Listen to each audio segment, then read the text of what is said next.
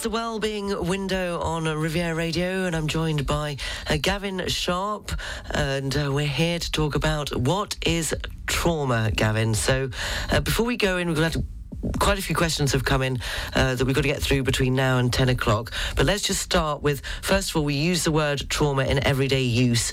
Can, for example, missing the English breakfast show be traumatic? What's your definition? Good morning. Well, I think missing the full English breakfast show is careless. I don't know about traumatic. Um, I, I, think you know trauma is really misunderstood. We use it so much in everyday language. Um, a friend of mine said to me the other day, "So, what? Can you give me an example of a Monaco trauma? Is it not being able to get into Louis Vuitton?" And I said, "Well, actually, we." We use these words. It was so traumatic, but actually, we we use it often incorrectly. So, for me, the definition of trauma is um, we, we often think it's an event, and that's partly true. So, trauma is there is an event or a series of events. And those events are typically so upsetting that they tend to overwhelm us. And the trauma is not the event itself, but it's how we respond to that event. And so, what typically happens is the event itself has ended, but our body doesn't realize it. And our body stays in this state of alertness. I hope we'll, we can talk more about that later. So, trauma actually comes from the Greek word wound. So, it's a psychological wound. And we talk about categories of trauma. So, sometimes we say a trauma is acute, it's a single event. When I first met you, Sarah, the very first time we met, you know what's coming next. You're smiling. so you, you knocked a glass of water over me. That was a single event. I would argue it was stressful. I did have to leave the studio with wet trousers, and everyone was saying to me, "You don't forget anything, do you? Were, you? were you nervous? Was it was it traumatic?" And I said, "No, it was just it was Sarah." So we have to separate a stressful event, single event, from traumatic. Then we talk about chronic trauma, which is something which is repeated and prolonged. Um, something like domestic abuse, for example. And we talk about complex trauma, which is just multiple events. So, in summary, it's our response to an event. The event's ended, but the mind and body doesn't know it. Okay, well, that leads me on to a first question up this morning. Hello, Gavin. Hello, Sarah. If it's within the topic, I would like to know the relationship between uh, traumatic and psychotic disorders. Uh, can a trauma cause such a disorder? Can it wake up a sleeping one, if that should exist? Can it boost an existing one, or is there no connection? I would be grateful for an answer as there is a case in the family. Uh, for the reason it would be helpful uh, to understand some uh, mecha- me- mechanisms? So it's tough without knowing more of what the psychotic disorder is and how long it's been there. But I'll do my best to give you a general answer, which is that very often, um, especially early traumatic experiences, they can be responsible for later psychosis. So, very often, when someone presents with a serious mental health disorder um, with further investigation, there has very often been some early developmental trauma. And yes, trauma can lie dormant. Uh, and yes, it's possible that a um, a, triggering, a recollection of the trauma may also connect to the um, the psychotic disorder. It doesn't mean that it's definitely connected, but I'd say there's a, there, there is a high probability, and it wouldn't surprise me with the caveat, as I say, of not knowing the specific circumstances of this person. Okay, well, thank you. I hope that answers your uh, question. Uh, next one up this morning is Hi, Sarah. Hi, Gavin. Uh, dictionary definition says deeply depressing, disturbing experience. It gives example of death of a child. Surely this is many different things to different people. In my life, I was made redundant very unexpectedly after 36 years with the same employer. This was not really a surprise overall, as we knew cuts were coming, but the fact that it happened to me distressed me unbelievably. Hurt, shocked, saddened, massive blow to my pride, and embarrassing. Mm-hmm. What did my family think and my colleagues at work in other businesses who knew me? I cannot say how long it took to get over. It's been 15 years and I still struggle to talk about it. Maybe a blow to my pride is the overwhelming thing. How can I put it completely out of my memory? So it's it's a really good example of what we call kind of ongoing trauma, potentially, uh, which we'll talk about hopefully later, sort of PTSD. Um, but you know that that work experience, and this is where I think we we misunderstand trauma. We think it has to be a one-off event, and I, will come back to the question, but I think just maybe giving some examples of what might be a traumatic experience, and so anything which overwhelms us, which was physically or emotionally threatening. And so, you know, trauma can be. Um, it can be bullying at school. It can be workplace harassment. It could be redundancy, as in this case, um, childbirth, um, natural disasters. So you, you sort of see these categories. So there's a sort of mass trauma, which is something that affects masses. It's a war, it's a hurricane. Um, we can have vicarious trauma because we've seen or witnessed someone else's trauma. Um, happens a lot, has happened a lot in the pandemic with nurses and doctors on the front line. Um, insidious trauma where we're part of a group. Um, so it could be racial trauma, homophobia. It's it's insidious because we don't really actually realize it's happened. Um, and, and then we have intergenerational trauma. So I think what this this person writing has been it's really helpful in saying, look, here's something that happened a long time ago, and I'm still suffering from it. And I think the answer is to be able to seek professional help. Um, sometimes what I do, which is talking therapy, can be helpful, and sometimes what I do isn't the answer because trauma stored in the body we sometimes need to get at it somatically. So sometimes doing body work. Um, there's a therapy called EMDR, which is a form of um, tapping and visual stimulation. The point is that do seek professional help. Um, if you want me to give a really quick answer, I'll tell you one of the things that research has shown is amazing for healing trauma, and that's yoga. The, the combination of what it does to the mind and the body, um, meditation, mindfulness, all of these are useful tools. But if this is something which is still causing you anxiety or flashbacks or dysfunction in your daily life, I'd say seek some professional help. Okay, well, I hope that uh, helps you and answers your question. Uh, going back to the original email, that the first one we had in, they've given a bit more information uh, saying the psychotic disorder is schizophrenia and there were severe problems giving birth to the person. So having just said yes, you know, um, childbirth, um, childbirth, which is a um, a difficult childbirth, unsurprisingly, someone's life feels under threat. It's overwhelming. It makes absolute sense that that can be incorporated as a trauma. And here's the thing about trauma: we sometimes we just get on with life. Mm-hmm. So we we don't know it. We don't pay attention to it. We think, well, I'll push on through. And yet we have these flashbacks or constant anxiety or panic attacks, or we start developing severe mental health. And actually, what we're missing is underneath it was a really threatening experience. So it makes a lot of sense to me. So the trauma can go, like you say, completely unnoticed, or uh, maybe at the time, but can be a result of maybe your behaviour later on in, in life. Yes, and it's also it's also the story that we tell ourselves afterwards. And so two people can experience have the same experience but have a very different response to it. So why is that?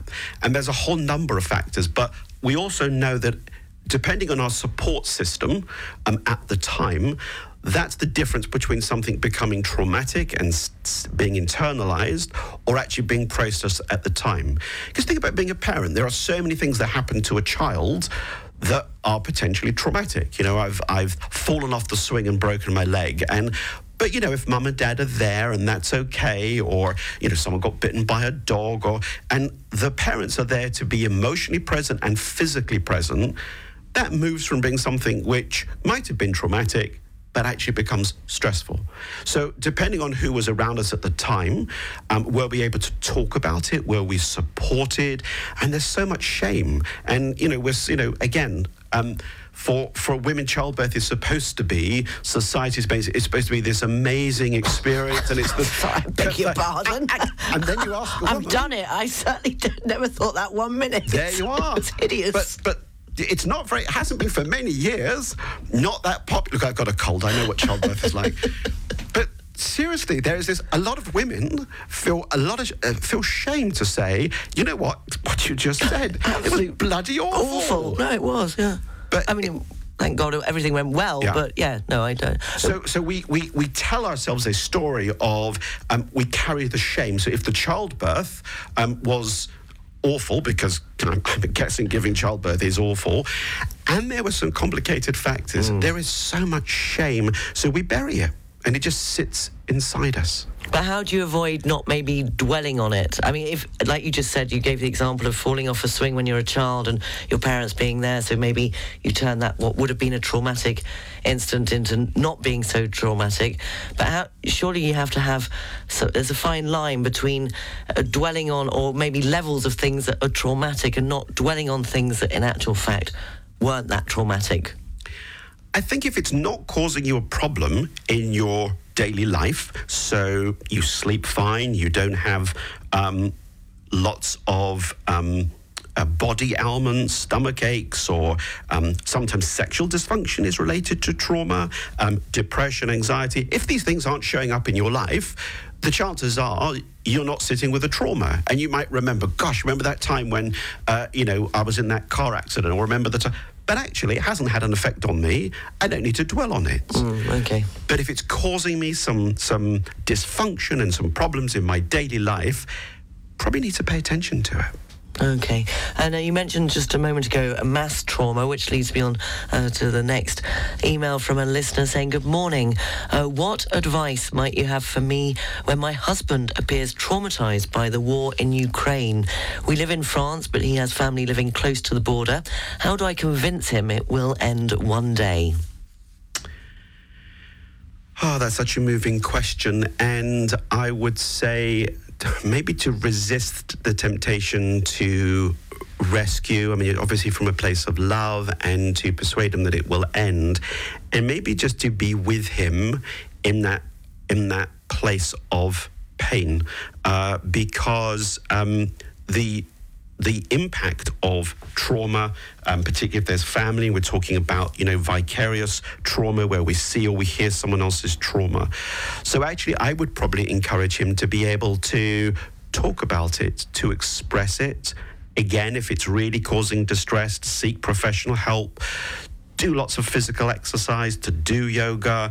Um, what we know is that if we try to suppress it or bury it or minimize it, and we do it from a place of love and we want to reassure someone it's not that bad and hopefully it will be okay, we're kind of missing their reality, which is that this is causing me potentially physical, um, psychological distress, and we need to be with that person to acknowledge it because it's not going to go away on its own.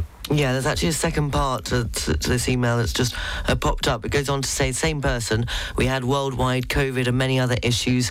I and many others feel stressed by the Ukraine war. Uh, do you think there'll be any progress next year?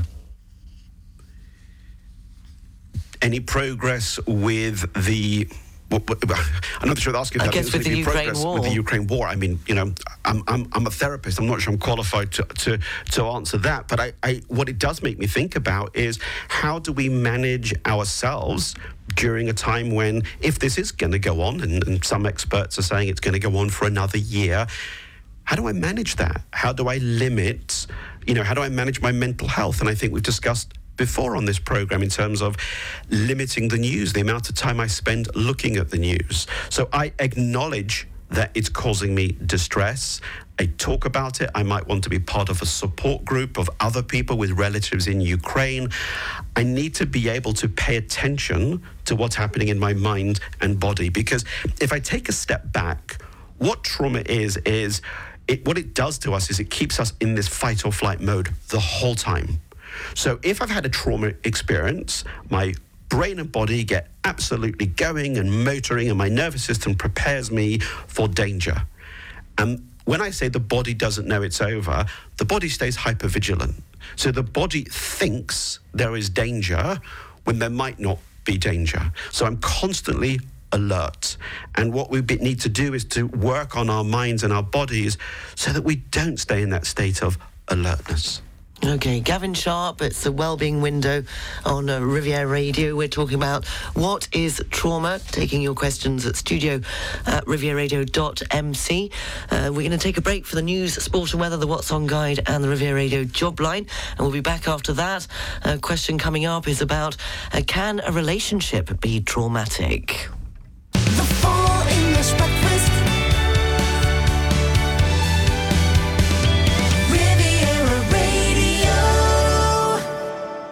9.41, it's the Wellbeing Window on Riviera Radio. If you've just joined us, I'm with Gavin Sharp uh, from Riviera Wellbeing, and we're talking about what is trauma. A studio at rivieraradio.mc. If you have a question you'd like to put to Gavin uh, between now and uh, 10 o'clock. So, Gavin, moving on swiftly, uh, just before the break, I mentioned that the next question up from a listener is about traumatic relationships. She says, Hello, Sarah. I think Gavin is talking about trauma today. He also talks about relationships often. My question is Can relationships be traumatic? Uh, some of mine certainly feel like they are. So the simple answer to the question is yes. And um, the signs are that we, we sometimes attach to a person who isn't healthy, um, often dangerous, and the signs to look for is if that relationship is based upon some form of shame or exploitation or danger um, or threat, then that's the sign of a traumatic relationship. And, you know, we talk about it's potentially a, a, show in itself traumatic bonds. And this is an example of a traumatic bond. And sometimes we actually, if we've had trauma growing up, we repeat the trauma in those adult relationships. So, um, well into the future, we repeat the pattern. So, if you're someone who's attracted to people who can't care for you in a healthy way, or there's exploitation or shame or some kind of abuse, um, and if you're aware of it, sorry, if you're not aware of it, but other people around you are sort of saying this isn't a healthy relationship, these are signs of, of, of a trauma bond. And again, to seek professional help because they're really, you know, we touched upon this, I think, in the show on narcissism. They're really difficult relationships to break free of. Okay, well, I hope that answers your question. Uh, moving on, hi, Sarah and Gavin. My grandmother always said, time heals all wounds, does it? Oh, I'm gonna, I'm gonna hurt someone's grandmother here. Um, I would say. Well, no, hold on, it can't because you'd be out of a job if it did. exactly. No, the answer is no. Um, actually, I think the answer is no because I think with trauma, um, yes, trauma can lie dormant for a long time. It's really interesting with the developmental trauma because sometimes we come to therapy and someone will say, oh, I had no trauma, everything was fine. And then they'll say, Well, yes, my parents divorced at 10 years old. Uh, I watched them have the most brutal arguments before. Doesn't mean it's a trauma, but it's possible if at the time for a 10 year old boy or girl that was overwhelming. So I would say if there is a trauma and there has been this really serious incident in which your life felt threatened or um, overwhelmed you, um, time is not going to heal it. Mm. So trauma needs to be, um, you know, needs professional help. It needs someone to work with us to be able to work with the trauma. Yeah, to be able to, I guess, pinpoint it and know exactly what you're going back to and, yeah. and resolve it. Because otherwise, you go on like some of our earlier emails. You continue. I mean, it was years later, wasn't it? It was nearly 15 years it, later. It, it's a really good example of a trauma which mm. which goes on for years. And you know, we talk in therapy really about how do we integrate a trauma because the incident won't go away. The incident happened uh, if it was an earthquake, if it was a car accident, if it was bullying at school, that can't change. So we don't necessarily recover in this in, in that sense, but we learn to integrate it. We mm. learn that the the after effects, the anxiety or the panic attacks or the flashbacks, we learn to be able to manage them and minimize them so they become, you know, less frequent and less onerous. Okay, thank you. And moving on, uh, good morning, Sarah and Gavin. I think my husband uh, had a really difficult childhood and experienced trauma. He's adamant that his childhood was great. Mm. So, can he have had trauma and not know it? How can I help him see that his childhood was actually uh, not that good? So, again, it's a it's a tricky one because it depends how he responded to it at the time, what support he had. And I, I, hear this a lot with couples where they'll sit there and look at me and say, well, it's obviously his mother traumatized him. I mean, look at him. Look, just look at him. His mother, you agree with me, don't you? They're nodding sort of furiously. And I'm like, well, I don't know. Let's let him speak. Um, and then sometimes that might have been traumatic, what happened in the uh, in the early childhood, or it might have just been really stressful. So yes, we can have had trauma and we can have um, repressed it, so we disassociate. We, you know, the brain compartmentalizes. The brain protects us from this danger um, at the time, so we can survive it. And then years later, it doesn't. It's not serving us well. So it's possible that he's had trauma and doesn't acknowledge it as trauma, or it's possible that your interpretation of it is, "Gosh, that must have been really difficult," and it was, but not necessarily traumatic. Okay, well, I hope that answers your question. Hi, Sarah and Gavin. Before coming to France, I spent many years working as a PA in a company with a toxic culture. I used to come home and cry, and I'm not exactly a shrinking violet. It was part of my decision to leave and start again. I love it here and I'm settled, but I still have nightmares about that job and the people. Gavin, what can I do? I'm not sure if this qualifies as trauma, but I would really like to leave it behind me once and for all. So again, I, I, I, don't know whether it qualifies as trauma. Having flashbacks and having nightmares is certainly um, signs that something might have been traumatic. And again, if I take a step back, I was talking before about you know the impact of the brain. If I put it simply, what trauma does to us is that we overuse parts of the brain that monitor danger, and we underuse parts of the brain that are responsible for joy, for relaxing, for relationships.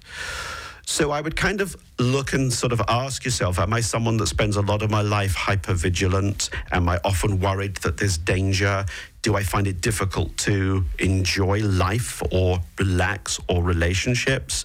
Um, if those you know if those boxes are ticked for you then i would look to do seek some some help some support um, all the physical stuff that we mentioned earlier, like yoga and physical exercise, but look at doing some therapy. Because if it's something that is still haunting you today, there's probably something that's unprocessed.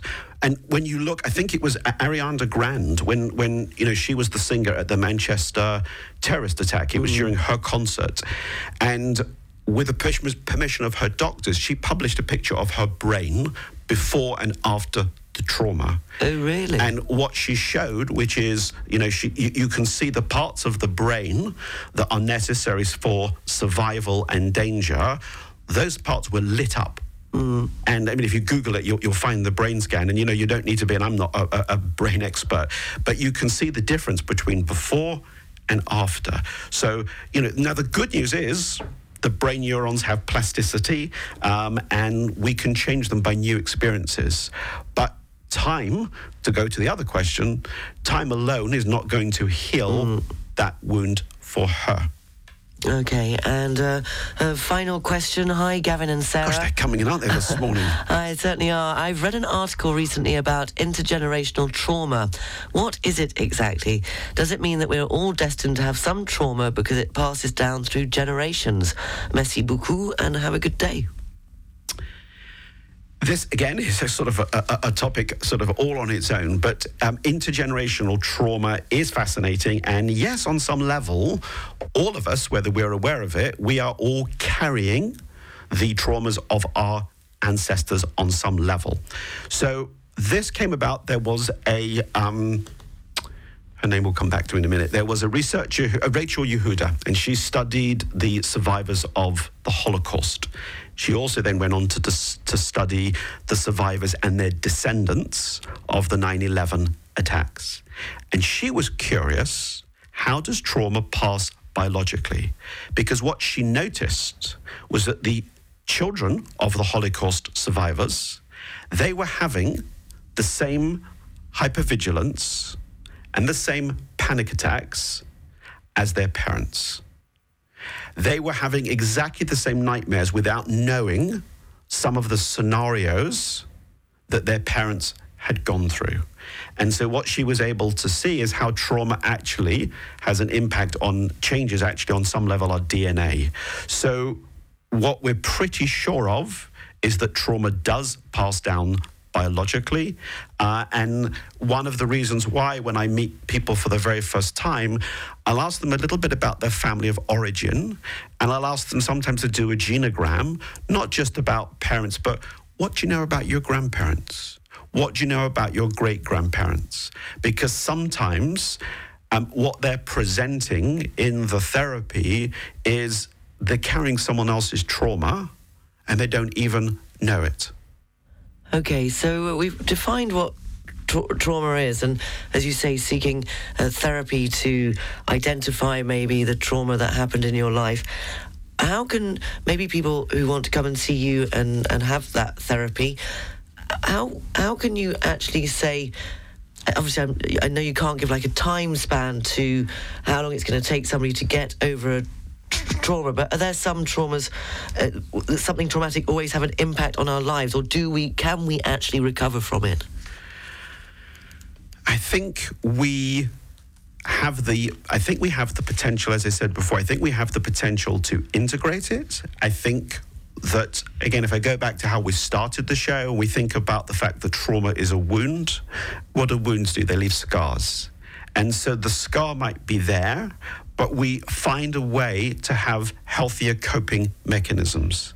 So we find a way to for our body to let go of the trauma. So you know, sometimes some therapists will specialize in um, exposure therapy, which is that you really gently begin to look at the memory that keeps coming back and the flashbacks because gradually they become less overwhelming.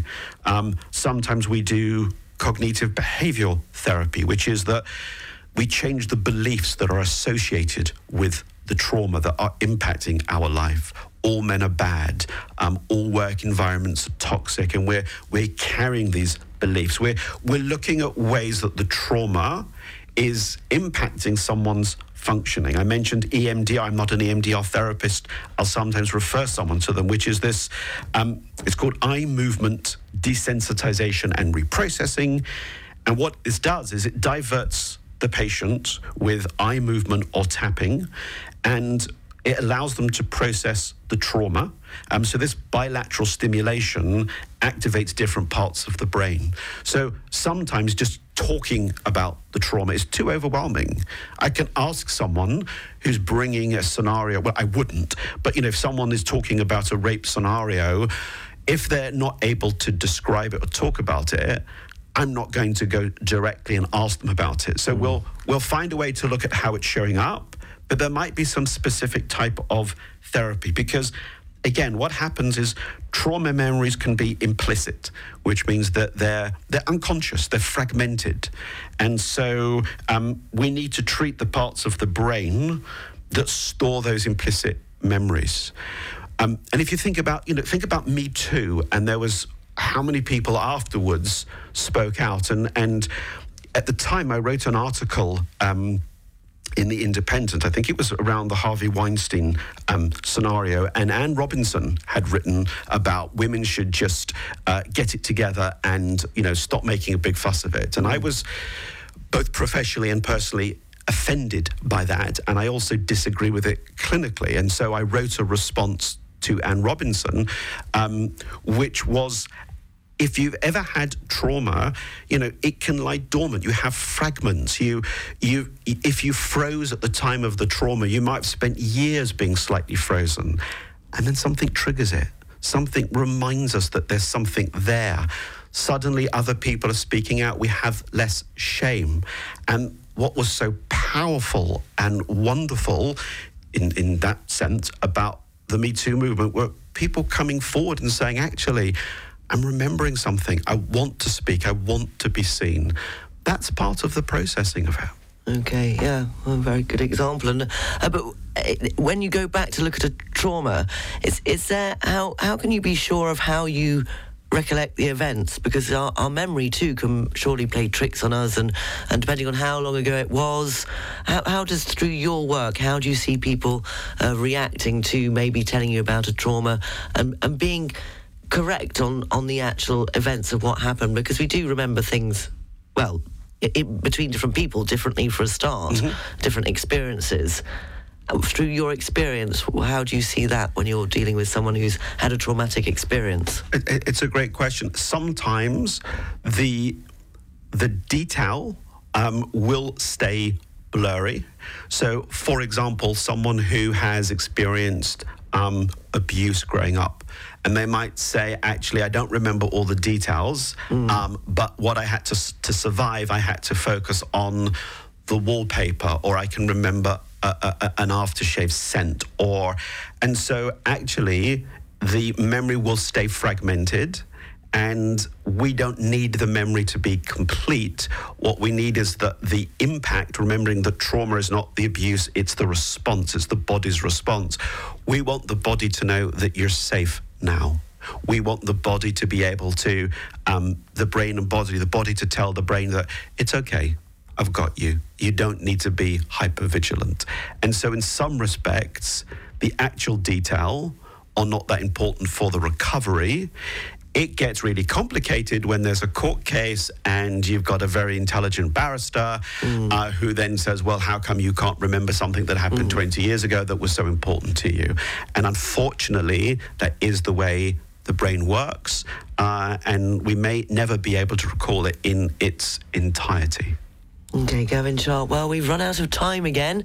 Would you like to conclude on, on what is trauma? Yes, and, and, and firstly, let me say if anything that I've said in this last hour it has made you feel uncomfortable in terms of uneasy, this is stirring something up, I really encourage you to do something about it, to talk about it. When you leave the show, keeping the radio on, of course, but go do some exercise, get some connection with friends or a loved one, because you know this is a topic which may well trigger other people's trauma. Um, someone, I don't know who it was, sent me a WhatsApp that said, I think every man hang on. I, I, think every man should give birth at least once, preferably twice.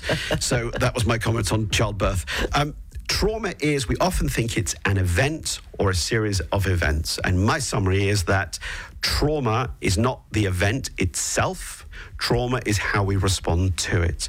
And um, even though we assume it needs to be something huge like uh, abuse or natural disaster, or it can be more subtle, it can be ongoing. And if there are signs that you uh, struggle to function in daily life, it's possible that something was traumatic. And I'll leave you with what I said before. So there's some hope, which is we we are able to integrate and function even if we've had really um, immense traumas. It is possible. Gavin Sharp from Riviera Wellbeing, thank you very much. Uh, what have you got in store for us next month then? Oh, uh, well, I think we go a bit lighter maybe well, next spring month. Spring is in the air, it'll be April, isn't it? Spring is in the air. Um, I was thinking about, I haven't decided for sure, but I was thinking about maybe taking a big step back because somebody actually asked me this week and it prompted me, we've never really spoken about it how do I know if I need therapy? And what's the difference between therapy and counseling and coaching? Um, so I was thinking maybe just going almost back to kind of, you know, the beginning and saying, okay, well, um, this is how I'd know, and this is what counseling or therapy will give you. How long would I be in therapy for? And yeah, maybe taking a step back and, and, and um, in case everyone's drowning in their cornflakes, it'll be a bit lighter. Okay, great. So that's the next uh, well-being window on uh, uh, Riviera Radio with Gavin Sharp. Will be the first Wednesday of April. And uh, yeah, what is therapy and do I need it? how, how, long have you got, Gavin? I'm going to have fun with that one, I can tell you. Thank you very much, Sarah. And for all the, the, the questions, I've done my best to answer them hope I did them justice. And yeah, thank you, everybody. Gavin Sharp from Riviera Wellbeing, thank you. The best of the Riviera. Paul Kavanagh, the director of Riviera Radio, is with me. Paul, how are you? Oh, good, good, Sarah. Uh, you know, it was World Radio Day just uh, a week or two ago, and I probably should have popped in on World Radio Day because there's been a lot of great news around Europe and around the world about radio listening. Uh, just to give you some of the figures quickly, 90% of people still listen to the radio weekly, and 80% of people all across Europe, in France and around here, listen to the radio daily. So it's really going well. 17% of people listen to podcasts on a weekly basis. And in the latest studies, it shows that radio, of all media, is the most trusted uh, media.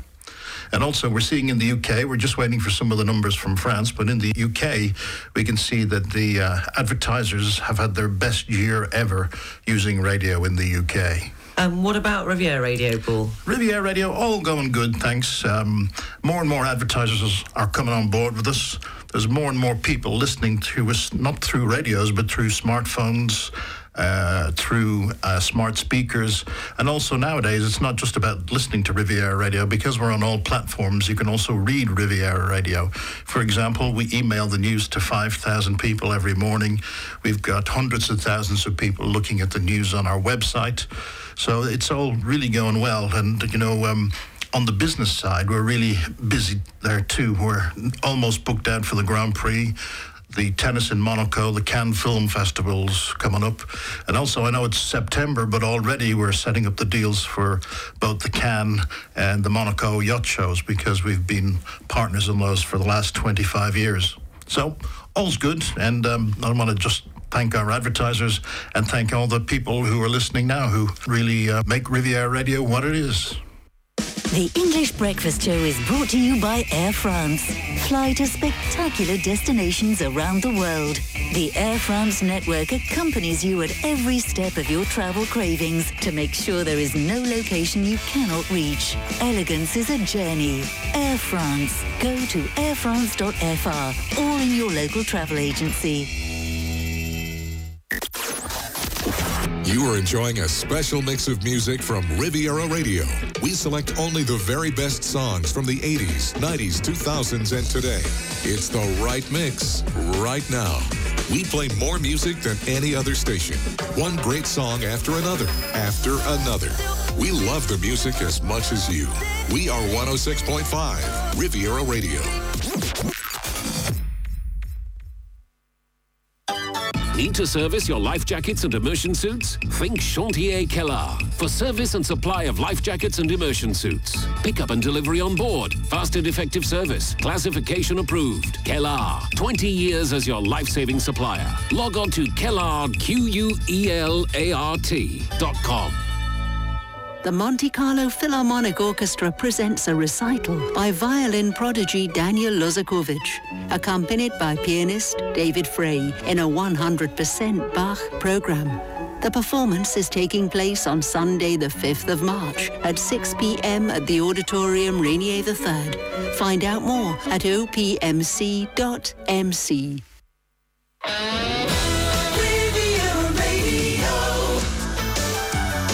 It's just gone 10 o'clock, taking a look at the international news headlines. Uh, two trains have collided in northern Greece, killing at least 36 people and injuring dozens of others.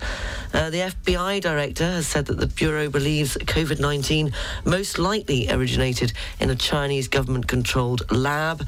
And in the UK, YouTube has been accused of collecting and viewing data of children aged under uh, 13. Cloudy, light rain is forecast, a moderate breeze, highs of 14 degrees in Cannes, Nice, Antibes and Monaco, 12 degrees in Toulon and Saint-Tropez, sunny with highs of just 10 degrees in Marseille, and this evening going down to 8 degrees with clear skies. The out of tomorrow and Friday, fine with light winds and highs of 14 to 15 degrees. Uh, thank you for listening. Thank you for all your emails. Uh, thank you also for your questions for uh, Gavin Sharp and the Riviera Wellbeing Window, which will be back uh, next um, month. It's on the first Wednesday of every month. And also, congratulations to Graham in Antibes, who won the pop quiz uh, this morning and has won himself two tickets to the volleyball in Cannes, uh, VIP tickets, along with a, a, lunch as well, thrown in as well. I'll be back uh, tomorrow morning at 7 o'clock with the Full English Breakfast Show. Do hope you can join me. I'll be shouting to the top. The Style Council. Have a great Wednesday. Take care. Speak to you tomorrow. Bye.